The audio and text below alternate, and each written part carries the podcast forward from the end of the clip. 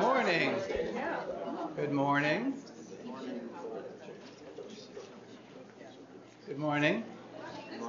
Thank you. I am. Welcome to Grand Rounds uh, for is it Wednesday, October 15th, 2014. Um, and uh, we have a banner crowd today. There's lots of people lined up to get in here, but Dr. Nordgren has multiple slides that are going to get us kicked off on time. Uh, a couple of quick announcements, uh, celebratory announcements, and kudos. Last night, uh, some of us were able to uh, be in attendance uh, as Jim Sargent was installed as the inaugural uh, Lisa and Scott Stewart Professor in Pediatric Oncology at the Cancer Center, an endowed position, which is really an, a wonderful honor for someone we know is spectacular. And so, if you get the chance to see Jim, Alan Ruzicki was there and was, was thanked as well and so was Diane and others. Um, so if you get a chance to, to, to see Jim, uh, congratulate him on uh, another honor. He announced the formation, he announced his intention to form a Koop Institute on, um, uh, on risk behaviors and global health, which will clearly be right up our alley in pediatrics and is very consistent with our speech, uh, our talk for today on obesogenic diets and consumptive personality. So, and then on Friday, for those who might have a chance in Auditorium G at Chilcott Auditorium, uh, Geisel School of Medicine, Dartmouth Medical School is having its first Outstanding Career Achievement Awards. And two of the honorees are, are near and dear to our hearts Dr. Sam Katz, who many of you know as a emeritus chair of pediatrics at Duke and a longstanding friend of our department, and John Maudlin and others here. We'll be here between 3 and 5 o'clock upstairs in G, and Hardy Hendren, one of the founding fathers of pediatric surgery at Dartmouth Grad, will also. I don't know how much they'll be speaking, but if you have a chance to at least say hi, Dr. Katz will be around the department as well midday. So that was more than I promised, Julia, but um, Net is going to give uh, Julia Nordgren an appropriate introduction. So it is my great pleasure to introduce my good friend Julia Nordgren. She did her undergrad work at Bates and then came to Dartmouth to do her medical school, um, where I just became an acquaintance with her, but she was too glamorous to approach. She went off um, for a year at Brown, but then saw the light and came back and did the rest of her residency at Dartmouth, where we became very good friends. She went on to work, um, she actually did a chief year here first, and then went on to work as a general pediatrician, but realized that her long standing passion for cooking and her growing understanding that food and lifestyle really affect not only family health but children's health. She knew that she had to pursue um, something further. She was working with the hyperlipidemia clinic and working with obese children, um, but went off to the very prestigious California Institute of, I mean, the Culinary Institute of America in California, where uh, between drinking delicious wine, she graduated with honors and is now not only Dr. Julia but Chef Julia Nordgren. Um, so we welcome her back back home to speak to us, even though I think Connecticut might be home now.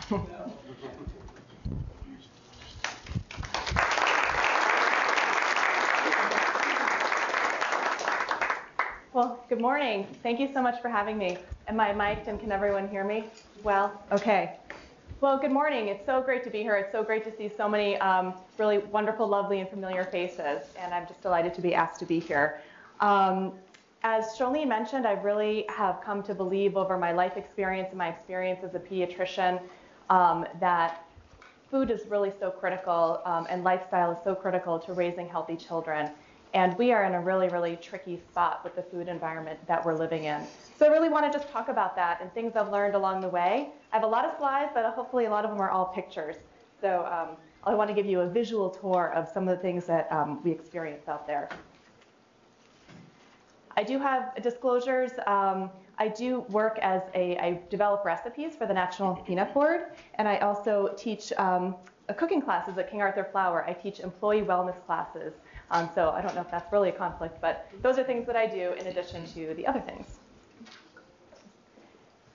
So as everyone's getting ready and drinking their coffee, I wanted to start with one of my favorite stories about seeing patients. Um, I was in clinic at the Cholesterol Treatment Center, and I was talking to this woman and her daughter, and these were lovely, lovely mom, lovely daughter, both overweight, both struggling. And the mom is talking to me, and so she's talking to me like this. She has a cup, and she is like, Dr. Nordgren, I am so frustrated. I just can't lose weight. I am trying everything. I don't know what it is. I'm trying so hard. I'm eating salad. I'm trying to exercise. I just don't know what's going on. And I looked at her and I was like, I'm sorry, but uh, could I see your coffee cup? She, and she, she did this. She said, oh, no, no. She said, I work with Alzheimer's patients. Don't take my coffee. And I was like, no, no, no, I don't want to take your coffee. But what I noticed is this little writing that you sometimes see on the Dunkin' Donuts coffee. I don't know if you guys have seen this. And this isn't to call out Dunkin' Donuts in particular, but what, what it said here was 8C8S. And I was like, can you just tell me what that is? Does that mean what I think it means? Is that eight creams and eight sugars? And she says, oh, yes, I have to have it that sweet because I get the hazelnut, and it's really bitter unless I put eight creams and eight sugars in it. and I was like, wow. So fortunately, she was about to see the dietitian, but I said to her, you know, I just wonder out loud, what is one cream? What is one sugar? And she's like, I don't know. I just, uh, you know, I was like, I, I don't have any sense, but there might be a lot of hidden calories in that coffee. Let's let's look into it. So she went up to the dietitian, and I looked on DunkinDonuts.com because you can you have access to this nutritional information. But nowhere could I find what was a sugar according to Dunkin' Donuts and what was one cream. And I tried to deduce by looking at the calories and the fat content from a cream with coffee, a cream, I mean a coffee with cream or in a coffee without cream. And I got so confused, so I called the Dunkin' Donuts hotline. so I call them up and I say, I just need help. I have a patient and I really I need to help her figure out what's in her coffee. And I said, can you tell me what cream, what one cream and one sugar? And she says, I can't tell you that. And I was like, you can't tell me what one sugar, like what is one sugar to Dunkin' Donuts? And what she said is, they're all independently owned and operated, um, but what I can tell you is that it's, um, it's really dependent. And the truth is that I've gone to many Dunkin' Donuts since then, and it really isn't dependent. Of course, it's standardized. And so what, what so I had to really find out what was in her coffee. And one sugar is actually two teaspoons of sugar. So when you have two teaspoons of sugar from Dunkin' Donuts, that's 16, uh, sorry, that's eight grams of sugar. Um, and when you have a cream, it's, uh, it's heavy cream and it's a tablespoon of cream. It's not a teaspoon. And so when we really looked at what was in her coffee, she had six grams, so she had 48 grams of fat, so she had 416 calories worth of fat in her coffee and 64 grams of sugar, so a total of 240 calories of sugar. And so she was drinking 656 calories in her drink. And the point I really want to drive home with this story is that she had no idea. And it took me, as a trained physician with a great understanding in nutrition, it took me hours to figure out from not only calling, going on their website, and actually physically going to Dunkin' Donuts and saying, Can you put one sugar in? I want to measure it and see how much it is. Um, that's a lot of work to understand what's in your food. And there are a lot of things that are really out there that are hurting us. So today what I want to talk about again is just what is what's going on in our food environment and what are some of these challenges. Um, I want to describe a little bit about what information is available to help us sort through this world and then at the end, I want to really talk about strategies. So how can you really help parents get the sound information that they need to really affect their daily choices? Because it's really what it's about. It's not about what you know in your mind, but what you put on your plate. So hopefully I can help bridge that gap a little bit in terms of what we really understand as scientists and how we feed our kids. Um, these are the written learning objectives, so hopefully at the end you'll be able to do all of these things um, read a food label or at least know a little bit more about the food label than you did when you came in. Um, think about one strategy you can use to improve your own diet and then discuss one strategy that you can use and employ in your daily practice to improve the quality of your patient's diet or that of their family. So I love this slide I took in my local grocery store. To me, this is so emblematic of what it's like to just move through the world. I'm going into my grocery store with my cart, and I physically had to move my cart around this candy display to actually get into the store. And when you're a mom and you have kids with you, you can imagine what they're going to ask when you're walking by or into this candy display. And it just, this display was so emblematic for me of all that sort of gets in the way of us trying to feed our children healthfully. And this is what our world has become. And I think when you see these slides, what I want you to understand is we're really up against this incredible food industry that is working hand in hand with the grocery stores to sell product. And they are selling sugar, salt, and fat over and over and over again, packaged in many different ways. Sugar, salt, fat. And it's really taking a toll on the health of our children. So I just want to nav- I just want to show you a little bit about uh, my world. This is going to the bank. And I can tell you, if you let your kid once have a lollipop at the bank, every single time you, like, mommy, can I have a lollipop? And it's frustrating. Same thing happens in the drive-through, as you probably know. Oh, this is my son. This is a soccer tournament this past weekend, actually. He is an awesome soccer player. This is after his fourth game in two days, and to congratulate the boys on a job well done, not only did they get these great medals, but they got, I don't know if you can see in his hand, those Rice Krispie treat bars. and it's like, what happened to the orange slices?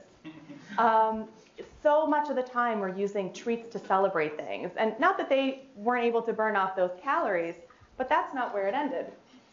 Uh, this is a little um, in the distance, but this is at the tournament. So, you know, all the tournaments are going to have their bake sales. They're going to be selling cookies. But there's an ice cream truck here at soccer. And in our soccer in our town, every time a soccer game gets out, the ice cream truck pulls up. And it's so frustrating. You just want to get out of there. You just want to celebrate the great accomplishments. You just want to leave. And it, instead, you're often left in um, you're left with a kid in tears or grumpy because you're not going to get the ice cream and everyone else gets to have ice cream. But I'm not alone in this problem. This is Britney Spears. I finally have something in common with Britney Spears, getting her son an ice cream after soccer. she caved. Um, this is a drugstore. Drugstores, again, if you really walk through a drugstore, they're not selling Tylenol, Advil anymore. Well, they are, but they're also really selling so much sugar. Um, and I love this is the this drugstore. They're, they advertise they're at the corner of happy and healthy. um, this is Best Buy. Since when is Best Buy in the sugar industry? So this is me trying to leave Best Buy, and if you see um, if you see that barrier, you physically can't walk out of the store without walking face on into a Coke display. And notice there's no water in that. So all you're looking at is sugary sodas. And then you have to take a right turn and then you have to walk by this long line of beautiful, beautifully packaged junk food. And then of course there is the, um, there's getting, trying to get through the cereal aisle, which is another story altogether.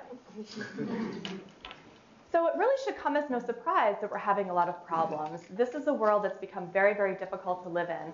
Um, I know we're all concerned about obesity rates. I know we've seen those slides a lot. So um, diabetes rates, I know that we're all really have a lot of concern about. Um, this is a JAMA article um, that came out recently. 30% increase in type 2 diabetes in youth between 2001 and 2009.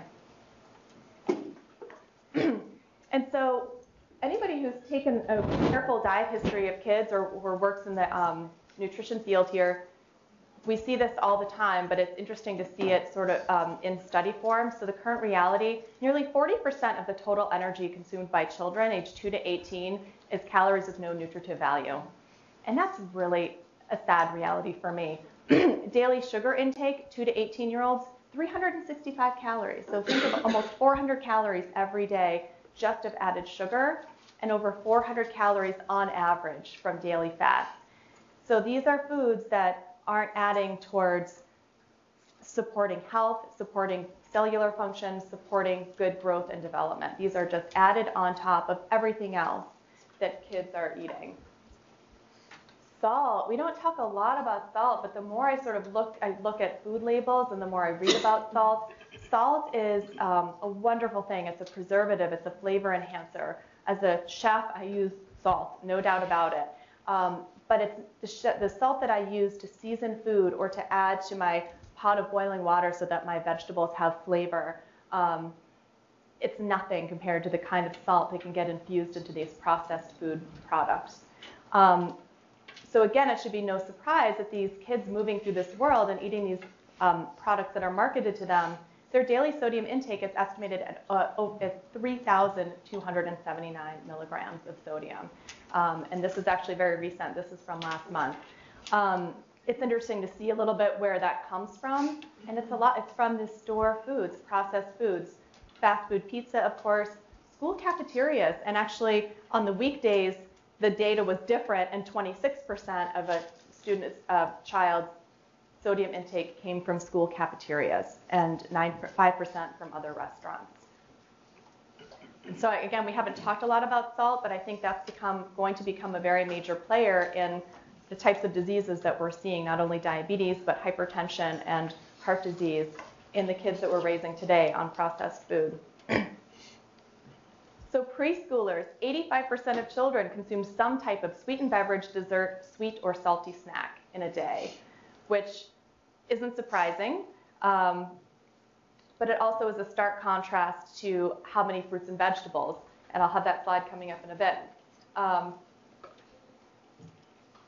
and sugar intake, and we talk about sugar, um, and I'll talk a little more specifically about sugar, but the current sugar intake, um, 12 teaspoons of added sugar for one to three year olds. And you can imagine that. You would never take a cup and add 12 teaspoons of sugar and give it to a one to three year old. It's everywhere and it's hard to avoid, and the sugar load is just intolerable to these kids.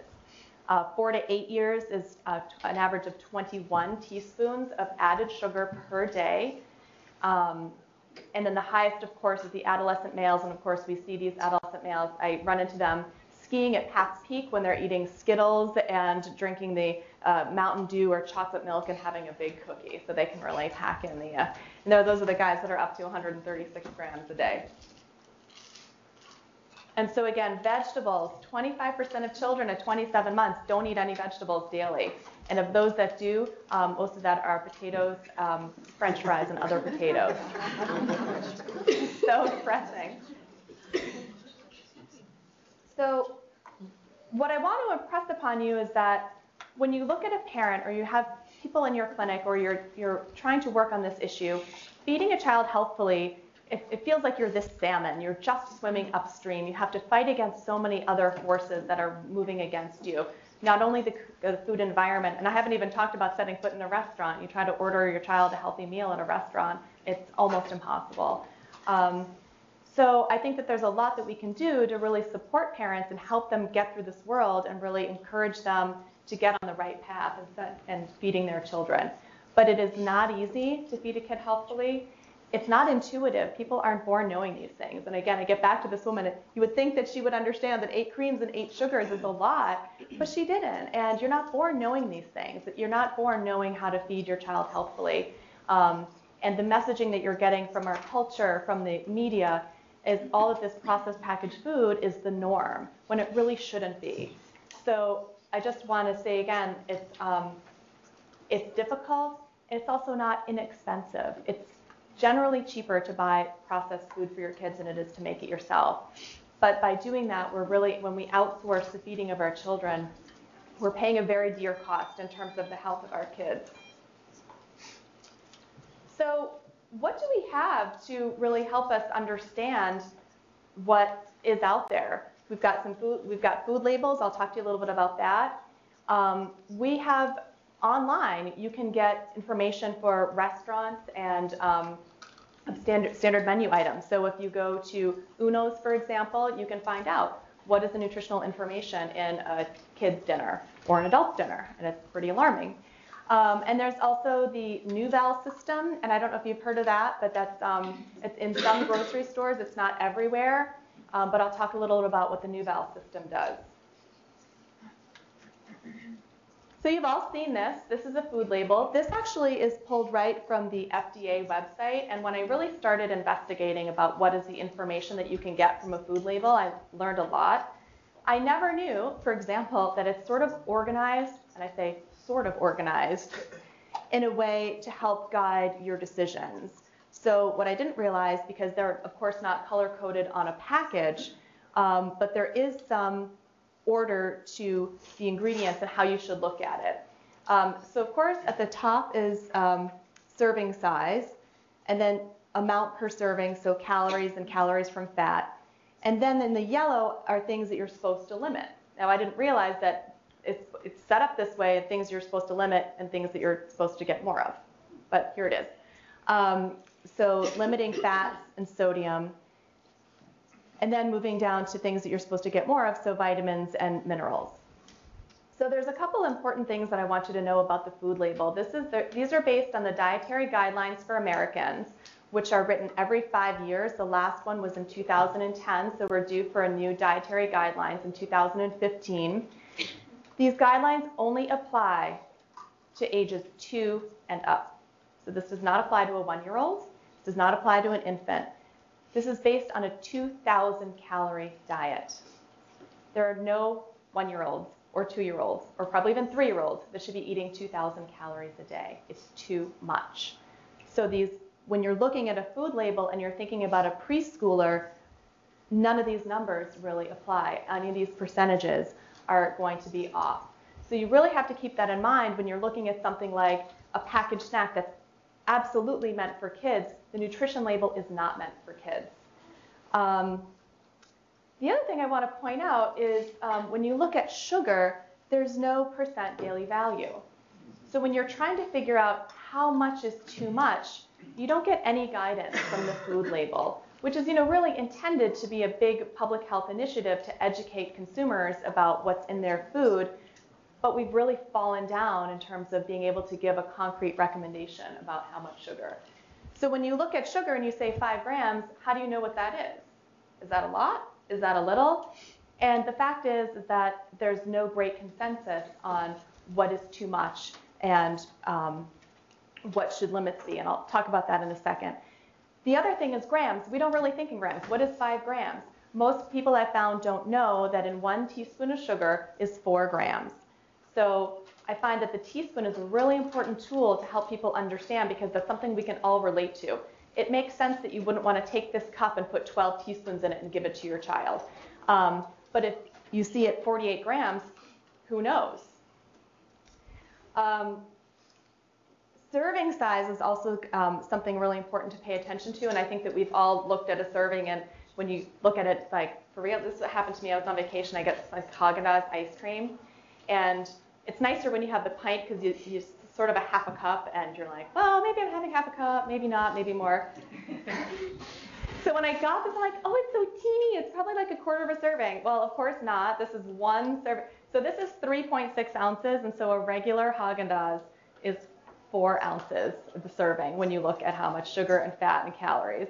And it's just so sad. I mean, it's hardly anything in here, this tiny little thing, but it's 220 calories, 130 calories of fat, 18 grams of sugar. It felt like they really packed a lot into this tiny little thing. It's so delicious. Um, and that's why really watching your portion, portion size is um, it's so important. And it's funny, I get a lot of questions from my friends. They're often surprised to see me. We have a local ice cream place called Ashley's. And um, so when I see friends, it's like this big um, scandal, like, oh my God, Julia is bringing her kids to ice cream. and um, so, yes, I eat ice cream. I bring my kids to eat ice cream. And what I've decided my philosophy about ice cream is that I'm always sad when the ice cream cone is gone. So I'd rather have a reasonable portion and be able to do it a little more frequently and be able to enjoy it. We get the kid size, we all get one scoop. We're all we would all eat more, we would all want more, but just limiting it just allows us to feel good about it and not feel sick when we're done. So that's how we manage our ice cream, and even though it's sad to see how much uh, fat and calories are in it. So there's a system that was developed. I don't know if you're, any, do you anybody know what the Nuval system is? Have you seen it out and about? Okay, so the Nuval system, the Nuval system, the, um, developed by Dr. David Katz and a panel of researchers, and this was originally termed, you might have heard the term ONQI, Overall Nutrition Quality Index. So the ONQI score and the Nuval system, um, Nuval is a company, and they license their um, tools to various grocery stores. And what they do is they want to give very simple and direct information about nutritional quality of food. So they want they their goal is to distill it all down to one number. So if you have a butternut squash or a carrot, you've got um, a number that's high, and the scale is 1 to 100. So you look at your vegetables, Nuval score is going to be 95, 100. Um, if you look at processed food, toaster pastries, you're going to get a Nuval score of six. And so the intention is for it to be a very quick, you don't have to look at the food label, you don't have to do all this analyzing and weighing and measuring, and it's just one number. Um, David is a colleague of mine, so I was like, hey, can you tell me what's the, how do you figure out that number? How do you get at it? Well, I can't know the exact thing without a non-disclosure agreement, but he did send me his slide about the, uh, the algorithm. So basically, it's a numerator of things that are healthy and a denominator of things that are not healthy. Then there are all these various adjusters. So basically, the point is to really look carefully at each food in terms of what it gives you nutritionally and divide it by the harm it has for you in terms of things that we really need to be reducing in our diets. So you've got fiber, folate, vitamins, um, and then in your denominator, fat, sodium, sugar, and cholesterol, and then all these other weighted things. So I haven't used it is in my grocery store. I don't use it a lot, although it actually does help. Um, I realized the taco kit that my kids like had an ONQI score of like five. So we moved on to a different one, and, and the reason was the, the seasoning um, was so high in sodium. And so these are just little things to, that you can pay attention to. So locally up here, um, this Nuval score is visible at Price Chopper, I think is the only store that is here now. So restaurants, um, I haven't talked yet a lot about restaurants, and this is something that really impressed upon me as um, in the culinary industry. Boy, restaurants are tricky. They're there to make money. They're there to sell food. They're, um, they don't make money off kids, and the kids aren't paying the bills. And so the food that's provided to the kids is really meant sort of for adults. There's a big um, push to deliver product that is familiar and um, comforting that kids will eat. And we've gotten to a place where we've set an expectation that there's a very narrow set of foods that are acceptable for kids in, in um, restaurants, which to me is so depressing. We went to, we were on vacation and we went to a Thai restaurant and they had all this you know beautiful Thai food, massaman curry, pad Thai, and then children's menu, chicken nuggets and fries. And I'm like, since when is that Thai? Um, so one thing I think that's positive and that people should make use of is that you can get a lot of nutritional guides online to the foods that you might be eating. I got this from um, Uno's. And this is just a screenshot. This is just looking things up on my own computer. And what you want, what you want, also want to pay attention to is the marketing that's done to parents and the photographing and the image. And look at the imagery. They're showing you picture. You see the vegetables. You see um, it looks like a healthy picture. The pepperoni is sort of off to the side a little bit. Um, but yet this food is just laden. This is a um, this is a kid's pizza. I mean, look at the serving size, the ca- 720 calories, the fat and the sodium, 1,700 gram- milligrams of sodium. It's a lot. Um, so it's something that you can talk to parents about, and if they like to go to restaurants, there's I think psychologically it's really difficult to address the issue because parents want to go out and enjoy themselves and have a good time. But because this type of food is not as much special occasion, it is becoming the norm of our society, it's so important for parents to know what they're feeding their kids if they're going to have pizza a couple times a week. And, you know, pizza's tough because it's everywhere and it's always loaded with fat, loaded with salt, and um, loaded with calories. And so when we talk about calories, again, I just wanted to um, impress on you, and I talked about this a little bit, but this is a um, list of what calories kids should be eating. Um, and so it really isn't until you get to, you know, the really active 10-year-old, 11, 12-year-old that you really should be looking at 200, 2,000 calories and above.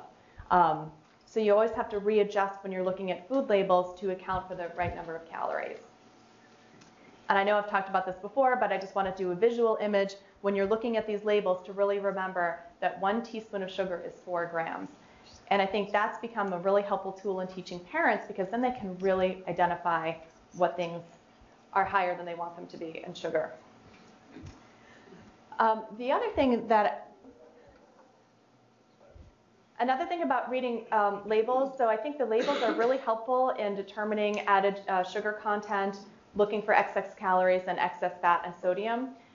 Sugars can be a little tricky because they're naturally occurring um, sugars that aren't accounted for. You notice on the food label that there's not an extra space for added sugars, and that is something that's proposed to the food label that they'll separate naturally occurring sugars from added sugars. And to illustrate my point, this is just milk. This is plain milk. So every time you just one regular cup of milk, you're going to see 12 grams of sugar for um, the lactose component.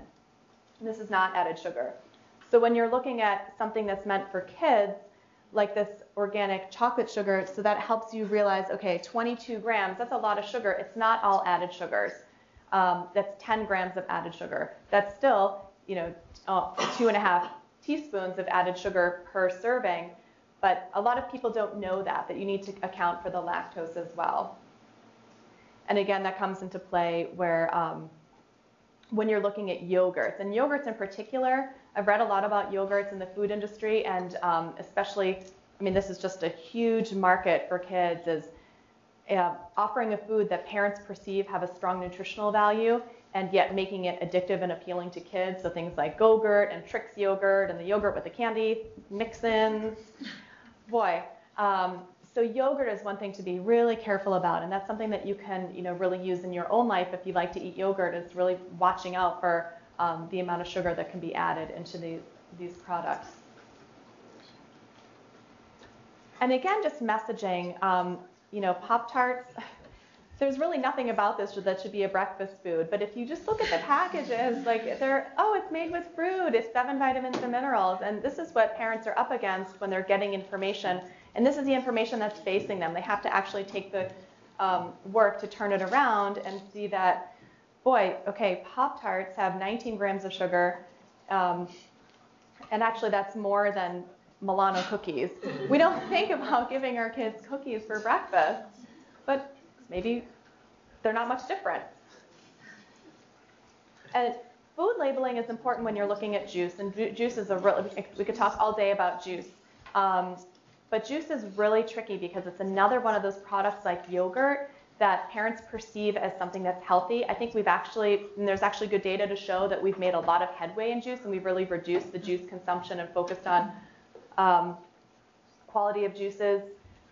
Uh, but they're still loaded with sugar. This is the first time I've seen this. And actually, the AAP does come down more strongly about a recommendation on um, added uh, juices than other things with sugar.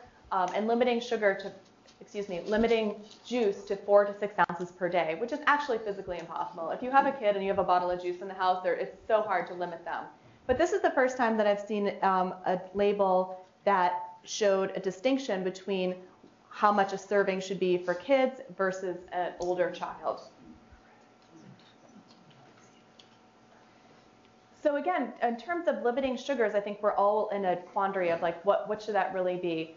The American Heart Association is the only group that I've seen that's really given very clear recommendations on what our limits should be. So they looked at based on um, discretionary spending account, sort of, if you have your calories per day and how much can be spent on um, items that don't have any added nutritional value. So they have come out to say three to five teaspoons of added sugar per day is absolutely more than enough for kids. Uh, it's really hard to do that. Um, but I think it's a good thing to think about, and it's a good thing to think about and talk to the families about. Is it helps in your mind to know what your goal is in order for you to get there. So, and also kids have higher nutrient needs, so they, their calories really should all be nutritive. They're growing, they're developing, their brains are being developed. I feel like uh, my, at my age, my brain's sort of done. You know, I have a little more spending area, but um, for the for children, they really should be having more of their more of their calories should be nutrient rich versus um, nutrient poor. So on to the current reality before I go into some suggestions.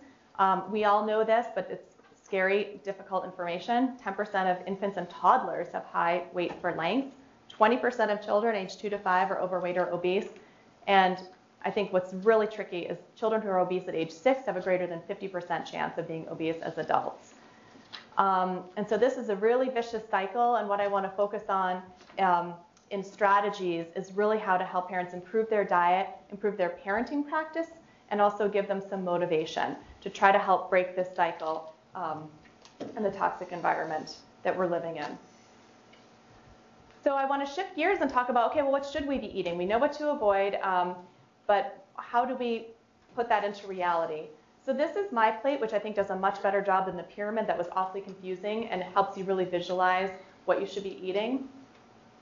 Um, but I actually prefer this version. This is from Harvard, and what I like about this is they're much more specific about the things that we should be eating. Um, healthy proteins, and really looking towards fish, poultry, beans, and nuts, limiting red meat and cheese. And that's something that I think we don't do a lot of is, um, is focusing on what are healthy proteins, plant-based proteins.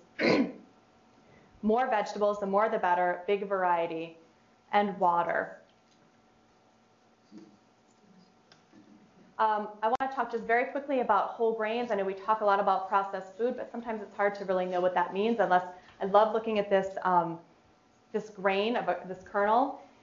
And what I wanted to show in this slide is when you take a grain and you process it and you pull away the outer fiber and the bran and the germ, you're left with a really starchy endosperm of that, which is really mostly just um, starch and very low in protein and nutrients.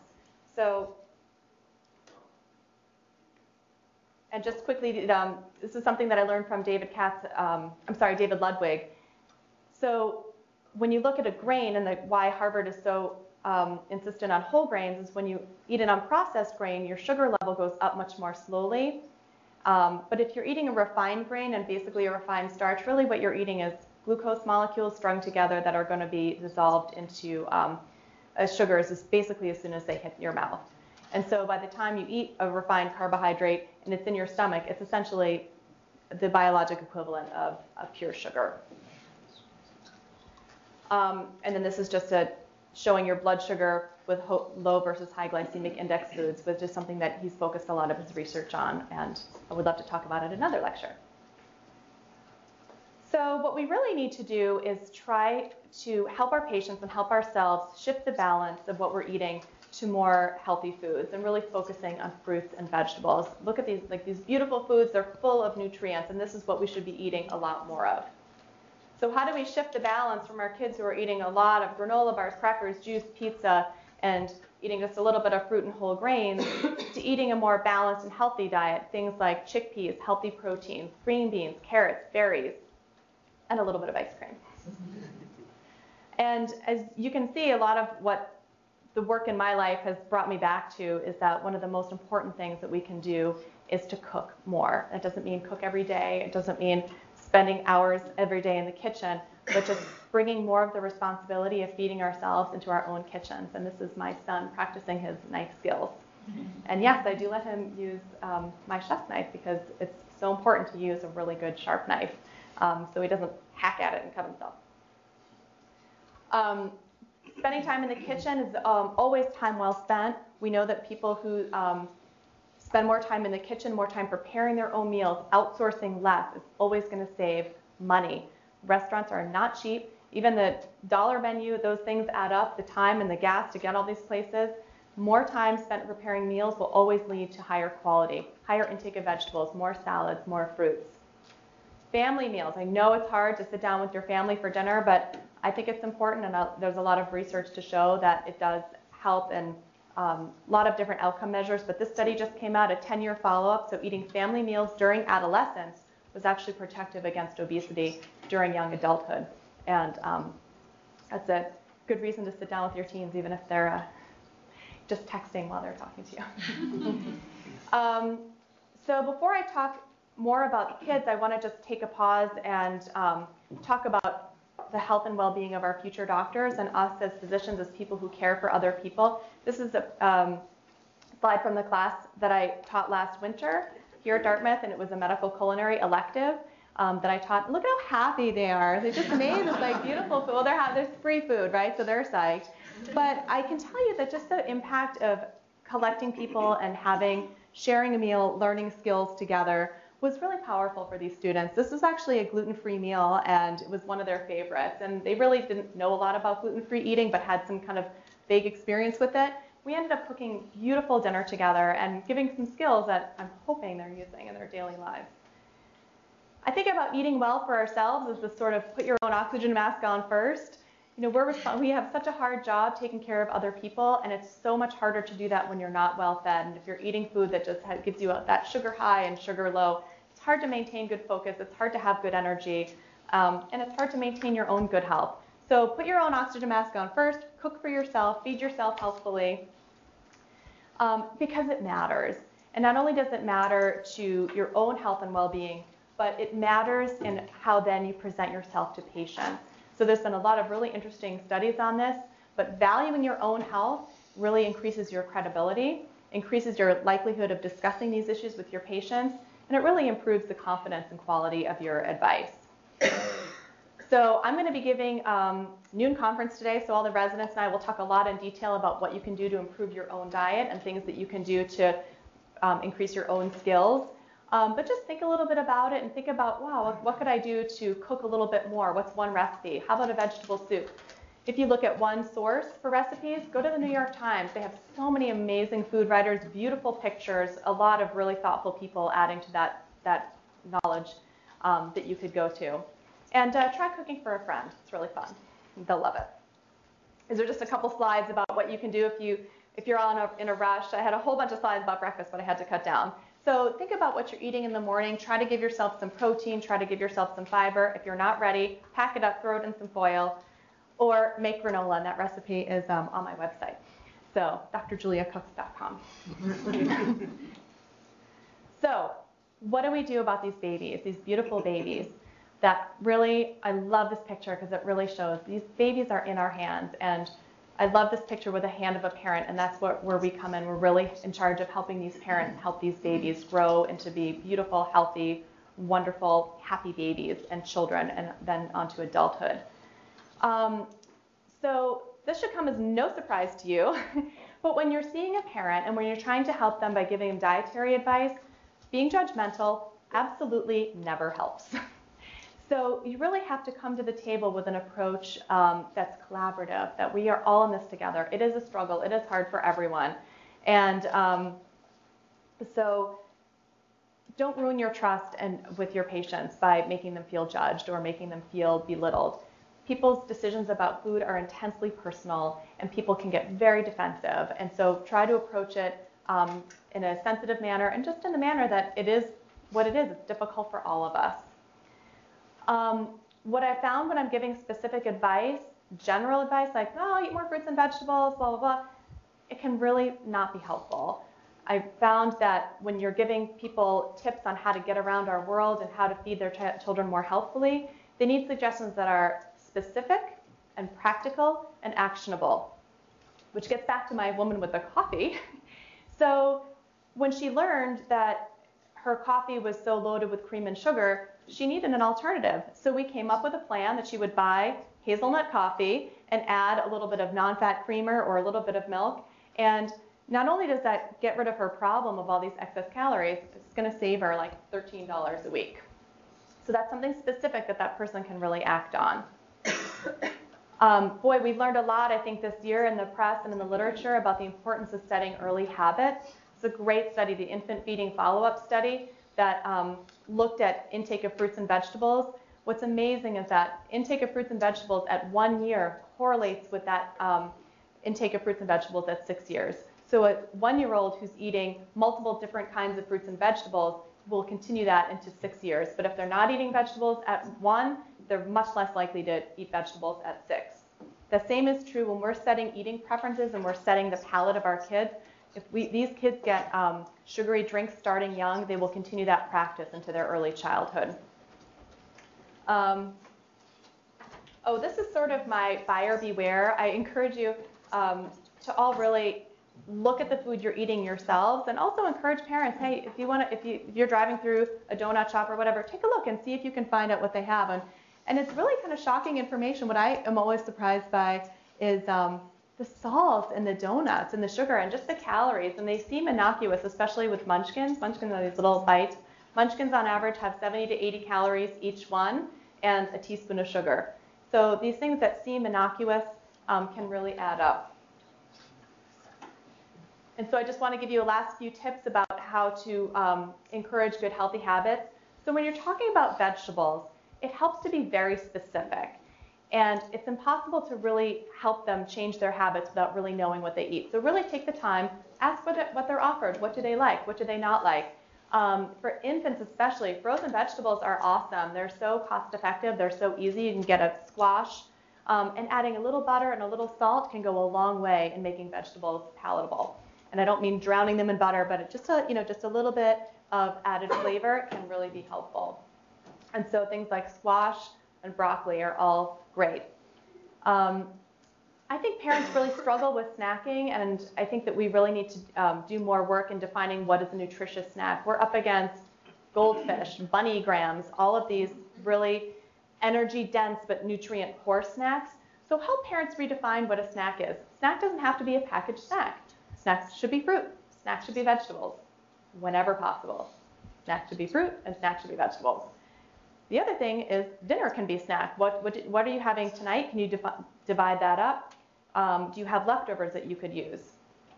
Um, yesterday at my cooking class, we made this beautiful Mexican beans and rice, so flavorful. That's a great snack, and I think people don't often think about those types of dishes to have in the afternoon, but that'll go a much longer way of helping our kids learn to eat healthier foods rather than relying on the packaged goods. And I think parents also really relate to the sugar high and the sugar low slide that I showed. You know, we all kind of can understand that and relate to it.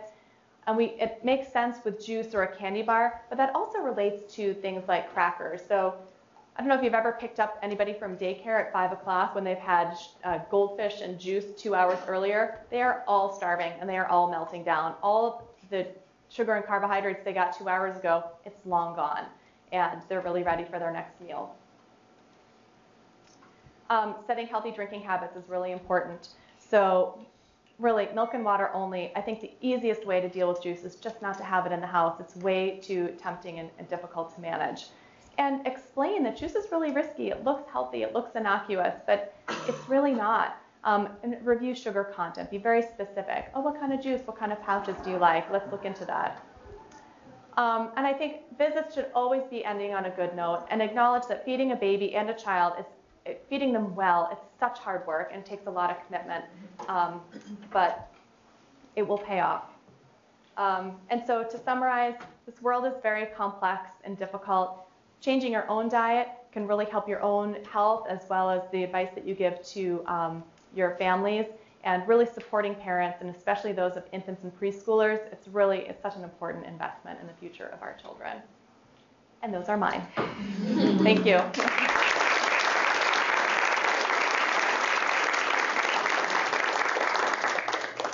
And I'd be happy to take questions if there are any. Yes. So um, I noticed at the Au Bon Pain they have the calories right oh, yeah. Um, and I am less likely to buy something, but I'm more likely to go there because I know the calories are right there and it's really easy. So is there any data or are there any data of how that's affected sales? I imagine it's there's not that many restaurants that put it right there where you can see it. There are some restaurants that have it on the menu. Yeah, and they're actually supposed to. And when I looked at actually the letter of the law in 2010, the FDA passed, there was a law that said that if you have 20 or more restaurants, you have to post calorie information for standard menu items. But I think that the rollout of that, the enforcement of that has a long lead time. So if you go to some, in some places you'll go, like if you go to the airport in New York City, Ben and Jerry's post how many calories are in their ice cream. Dunkin' Donuts posts how much is in a munchkin. Um, so the rollout of that is slow. The data is not great yet about um, that type of information. So there was one study that showed that it was really ambivalent about whether or not it affected um, habits of choice. I can tell you from the restaurant industry, they know and you might have noticed that they used to post like this is heart healthy that's it totally decreased sales of those items. So they stopped giving that information. I actually met the director of the Au Pans. And he works in boston at a conference. He was like oh yeah it's unbelievable. You know you tell them it's good for them. I'm like no i'll take something else. So it's very it's a very complex but it's a great question. There's not great data about how much it influences consumer behavior. And i'm sure that the food companies know a lot more about that than, than i do. Oh. What's your view on organic, true organic over, because you hadn't mentioned anything? Oh, Yes, thank you for bringing that up. Oh my gosh, and I was going to do a slide because that's a great question. Um, boy, organic is organic versus conventional is a huge um, economic difference. I do think that um, organic foods are really important, and I think the best there's a website. Boy, and I can't remember right now. There's a website. Do you know it off the top of your head? It's like the Environmental Protection that has a great website about what are the top items that you should really look for organic because I think if you can really focus your spending on the they're more likely to be contaminated with pesticides and toxic chemicals, um, you can really know, okay, bananas are okay, but strawberries, I really should spend that extra dollar. And I'm sorry, I don't know the website off the top of my head, but it'll come to me as soon as you I It's leave. ewg.org. Thank you. Environmental Working Group, thank you. EWG.org. But it's a great resource. Yeah. Julie, thanks for a great talk. I was impressed by your uh, story about coffee. I think I can one up you though. My McDonald's coffee comes with a free coupon for a, a quarter pounder with cheese. Unbelievable. Wow, it's crazy. what about artificial sweeteners? What do you tell your patients about? Oh, well, Diet, that. diet sodas and such. Yes. Well, oh my God, I think diet sodas are horrible. There's a lot of data about how bad diet sodas are. I think that the, the biggest thing I tell patients is it makes you more thirsty. They're so acidic. There was a great poster I saw once that showed the, the various acidity levels of these sodas, and you know, Pepsi, Diet Pepsi, they're, they're right under battery acid. So diet sodas are hard for people to get rid of. They're, um, they just don't offer anything nutritionally, is what I say. And, um, and they really make, they actually don't help with weight gain. There's a great study on giving people diet soda versus regular soda for a week. There was no difference in their weight change. I'm not sorry, for a month. Um, so diet, so, so artificial sweeteners, that's a great topic. Um, there was just a study, I don't know if you saw recently about, um, about feeding artificial sweeteners to mice and that it actually induced glucose intolerance in rice in mice by changing their gut flora. So I think it's something that we'll learn a lot about. I don't think they're I think that you should eat sugar in moderation or other sweeteners, but I think um, artificial sweetened products are probably good to stay away from. Um, you know, the top of one of your slides is all about the toxic environment. Oh yes, And uh, it sounds like you're um, encouraging us, it's appropriate to arm our patients and families with tools to, that they can individually make good choices despite the toxic environment. What's the low-hanging fruit that we can get involved with to actually change the toxic environment, thank you so much. That's a great question. I think the low-hanging fruit are um, so to speak? yes, the, the low-hanging sugar-sweetened beverage. Um, so I think that the things that we can do as physicians um, and as parents are getting involved in the community. And I actually I know, and I should mention that there's, as, you know, it's great to see changes in the cafeterias here. So incur, improving the environment bit by bit, take getting rid of sugar-sweetened beverages, getting rid of friolators. Um, school lunches, boy, that really kids are getting so many of their so much of their food at school and that those meals aren't what they need to be really should be improved. And I think it's a really tricky topic, but getting involved with schools and really helping schools to provide um, fewer sugar sweetened beverages and more fruits and vegetables. Um, uh, there's so much fruit that's not low hanging, um, but I think, you know, really um, the, the big ticket items. And I think really encouraging parents to eat more at home the environment for restaurant eating is so bad. The more that we can eat at home, the more that we can stay away from those types of foods and not, not encourage and, and make healthier choices. So based on what you just said, it seems like there's not a lot that can be changed. So what I focus on with families, and I'm just wondering your opinion on it, is sort of parenting strategies to deal Oh, with yeah. all of the, but I want the ice cream and I, Yes. I want more of the juice. And I think that we have parents in this generation that are giving their kids everything they want. Yes, And it's really hard to say, yeah, your friends might have a Go-Gurt every day in their lunch. Yeah. And you're never going to get a Go-Gurt in your lunch. I'm sorry. yeah. Thank you so much for bringing that up because that was a, a slide I wanted to add, but Sholene wouldn't let me. Um, so parenting and all this stuff, you know, navigating and moving your way through life and with your child, it, you need to be so proactive about it. And it's really truly a parenting issue, as you mentioned. It's how do you set your kids up for success? And how do you set your family up for when you go to the bank, when you go to Best Buy to replace your GPS, you're not left with a nagging child or a child that's carrying a Coke in their hand. And so this is what you need to do. You need to have a plan. You're sitting in the parking lot. We're going into Best Buy, kids. I have a feeling that there's going to be junk food there. We're going to buy a GPS, and we're buying only a GPS. And don't ask me.